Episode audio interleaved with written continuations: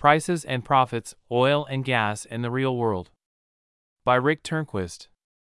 Recently, a progressive blog ran this tweet Once again, oil and gas companies are making record profits and have no interest in reducing the price of gasoline.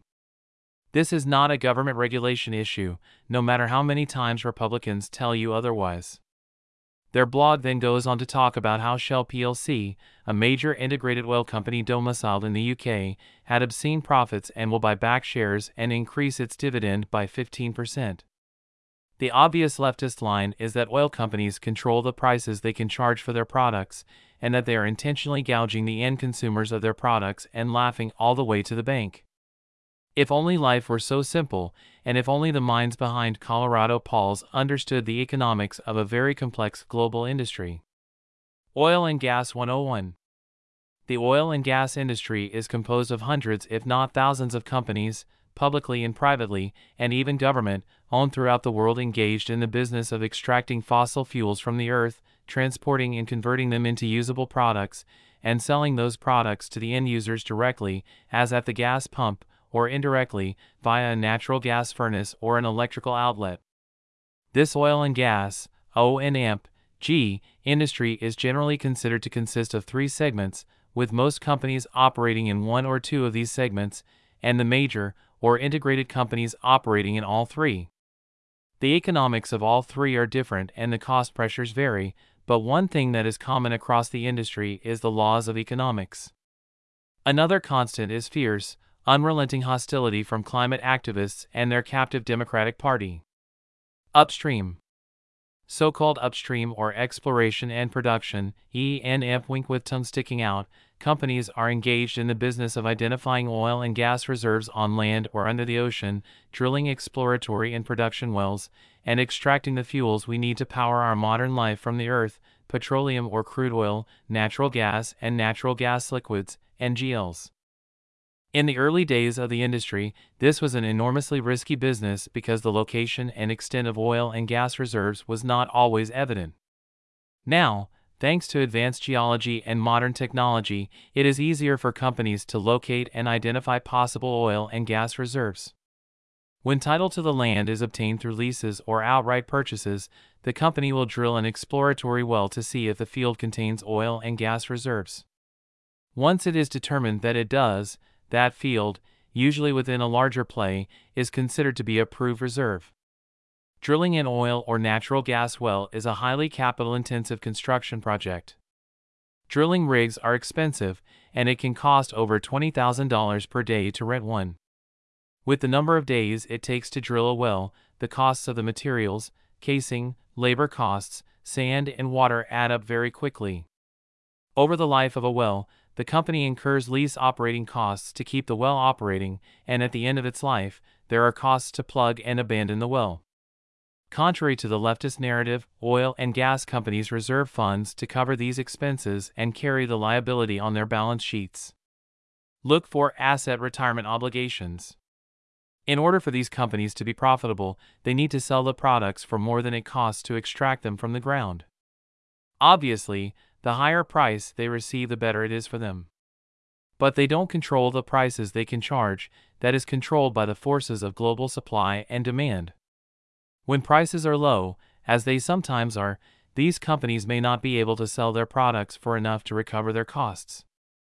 When the probable cash flows from proved reserves are lower than the asset values, companies are required by generally accepted accounting principles to record impairment losses.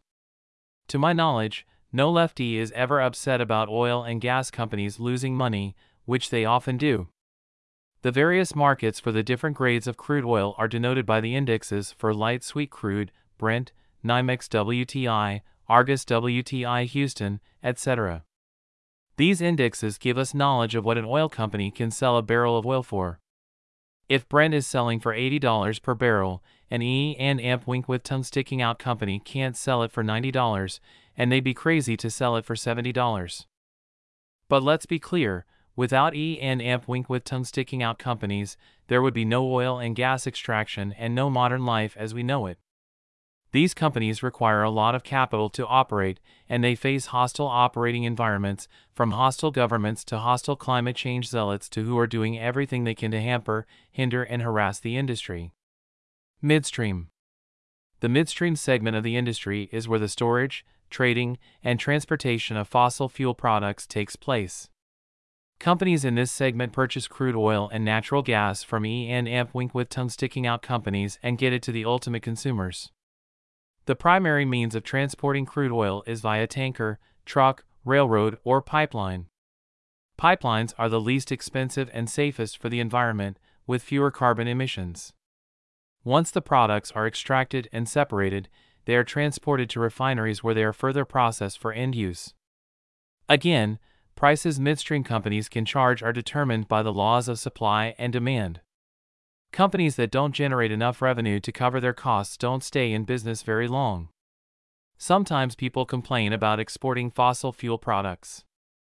Sometimes they complain about the fact we import fossil fuels. Due to the nature of the industry, the United States does both. Imports and exports are governed by the differences between domestic and foreign supply and demand. In addition, the U.S. imports oil to the east and west coasts to provide for the consumers on those coasts. Because of the leftist opposition to fossil fuel development, there is insufficient pipeline capacity to carry oil and natural gas from domestic plays like the Permian Basin and others to coastal refineries. Thus, midstream and downstream companies import oil to meet the demand from those consumers. Downstream The downstream segment is where the refining and transportation to end users takes place. The gasoline you put in your car came from a refinery via diesel tractor trailer truck. The electricity you use to power your modern life is from the coal, natural gas, or nuclear power generated at various facilities. The wind and solar power, so beloved of the climate crowd, are part of the mix too, but only a very small part, about 11% in the US and even less in the rest of the world. While there used to be dedicated gas stations operated by the various oil companies, where an attendant would come out and pump your gas, clean your windshield, and check your tires, today most gas sales are via convenience and grocery stores. Often they are on adjacent corners, with big signs advertising their prices for various grades and types of fuel. Now, say the operator of Jim's Quick Stop is a greedy guy who wants to charge as much as he can for gasoline. If he prices his gas higher than what the 7 to 11 across the street is charging, he won't sell much gas and won't make any money. In other words, the prices he can charge are governed by the market forces of supply, demand, and pricing competitiveness. Pricing mechanisms. As with any other market, the laws of supply and demand will establish the prices for various products to sellers and buyers at every stage of the value chain. The price you pay at the pump for a gallon of gas is based on what it costs the retailer to bring it to you, among other things, more on that later. In turn, his cost is based on what it costs the refiner and transportation company to bring it to him. And so on. The molecules of stored energy that you put in your gas tank today were originally produced by an E&F wink with tongue sticking out company weeks or months ago and they've long been paid whatever the market rate was at that time. What you pay at the pump isn't simply the result of the interaction of supply and demand either. Thanks to government interference in energy markets, leftist hostility, now official U.S. government policy since climate zealots are in control, and taxes imposed by government, your price per gallon costs you far more than it should. According to www.eia.gov, the base product in a gallon of gas, crude oil, accounts for only 54% of the price. Refining and transportation costs account for another 33%, with the remainder going to taxes. In Colorado, you pay a state excise tax of 22 cents per gallon. California, who Colorado Democrats want to emulate, charges $0.6698 per gallon, in addition to a $0.184 per gallon federal excise tax for a total of $0.404 per gallon. Those taxes are included in the price per gallon, so when your gallon of gas is, say, $3.227, 13% of the cost is going to governments in the form of taxes. When Democrats talk about raising the gas tax, and they frequently do, remember that it will directly cost you more to fill your tank. This is not a tax on the rich. This is a tax on everybody. And not one dime of it goes to those evil oil and gas companies. Profits. It should not have to be said, but the purpose of a business, any business, is to earn money, called profits, for its owners. If the business is efficient and effective, and if the market allows for the company to charge a price for the product or service that is in excess of what it costs to provide, the business will make a profit that is available to owners in the form of distributions or dividends. If a company has to sell for less than cost, it loses money. Now take an E and Amp Wink with tongue sticking out company. It costs a lot of money to extract fossil fuels from the ground. The company should be able to charge a price that will cover costs and earn a profit. But the companies in the industry can't set those prices, markets do. So companies will enter into what are called derivative transactions so that they earn a target base amount of money if prices fall below a certain amount. Say it costs a company $50 to produce a barrel of oil, and oil prices are $80 a barrel today. That means the company will earn a gross profit before expenses of $30. If oil prices dip below $50, the company loses money not only on production, but likely through impairment losses as well. It needs to be said, again, that the companies in the industry have no control over what prices are. They can use derivatives to protect the downside, but they have no more control over what they can charge than you do. Capital returns. Now we get to the issue of dividends and capital returns. I wish the lefty bloggers I mentioned at the top had the most rudimentary understanding of business, because then they would know that paying dividends is something that most businesses normally do. It's one reason why people buy shares of stock in them. Companies will also buy their own shares in the open market to reduce the number of shares outstanding, which then increases the earnings per share and theoretically the market price of their shares. Companies in every industry do this, and oil and gas companies are no exception. When times are good, companies will increase dividends. When times are bad, companies may cut or eliminate dividends. When the market for oil is in the high dollar 80s to low hundreds of dollars E and amp wink with tongue sticking out companies stand to earn a lot of profit. It's normal and natural to return some portion of that money, we call it free cash flow, to shareholders. Now let's take a look at why oil prices are so high. One reason is the war in Eastern Europe, which has disrupted oil markets considerably. But the biggest reason, I think, is the unrelenting hostility of the dominant left to the oil and gas industry, which, since they control the federal and many state governments, makes it more difficult and expensive to extract the oil and natural gas that everybody demands.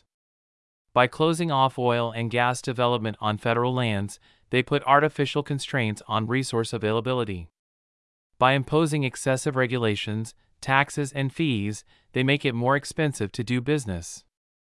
And finally, with their regulatory hostility, they make it difficult to do long range planning, which, for organizations that raise and spend billions of dollars in capital investments, is crucial. Another reason for capital returns and investor pressure. As investors see the hostile environment in which the oil and gas companies operate, they prioritize return of capital over production increases. That was a difficult lesson for the industry to learn over the past several years, but it is well ingrained now. Conclusion Fossil fuels make our modern life possible, indeed, they are one of the pillars of modern life. The companies that make their use possible are providing an incalculable boon to humankind and deserve our thanks instead of the hatred and hostility that they receive from the climate obsessed left. I'm standing to defend the industry because I stand in defense of our modern life and modern business practices. Whoever wrote the tweet I referenced above should be embarrassed by their obvious ignorance of how businesses operate and how everyone, themselves included, benefit from fossil fuels. Don't like high gas prices? Blame warmongering tyrants enabled by weak Democratic presidents. Blame the hostility of the left to the oil and gas industry. Blame the weather. Blame OPEC. But don't blame oil and gas companies, because they have no control over what you pay at the pump. It's just that simple.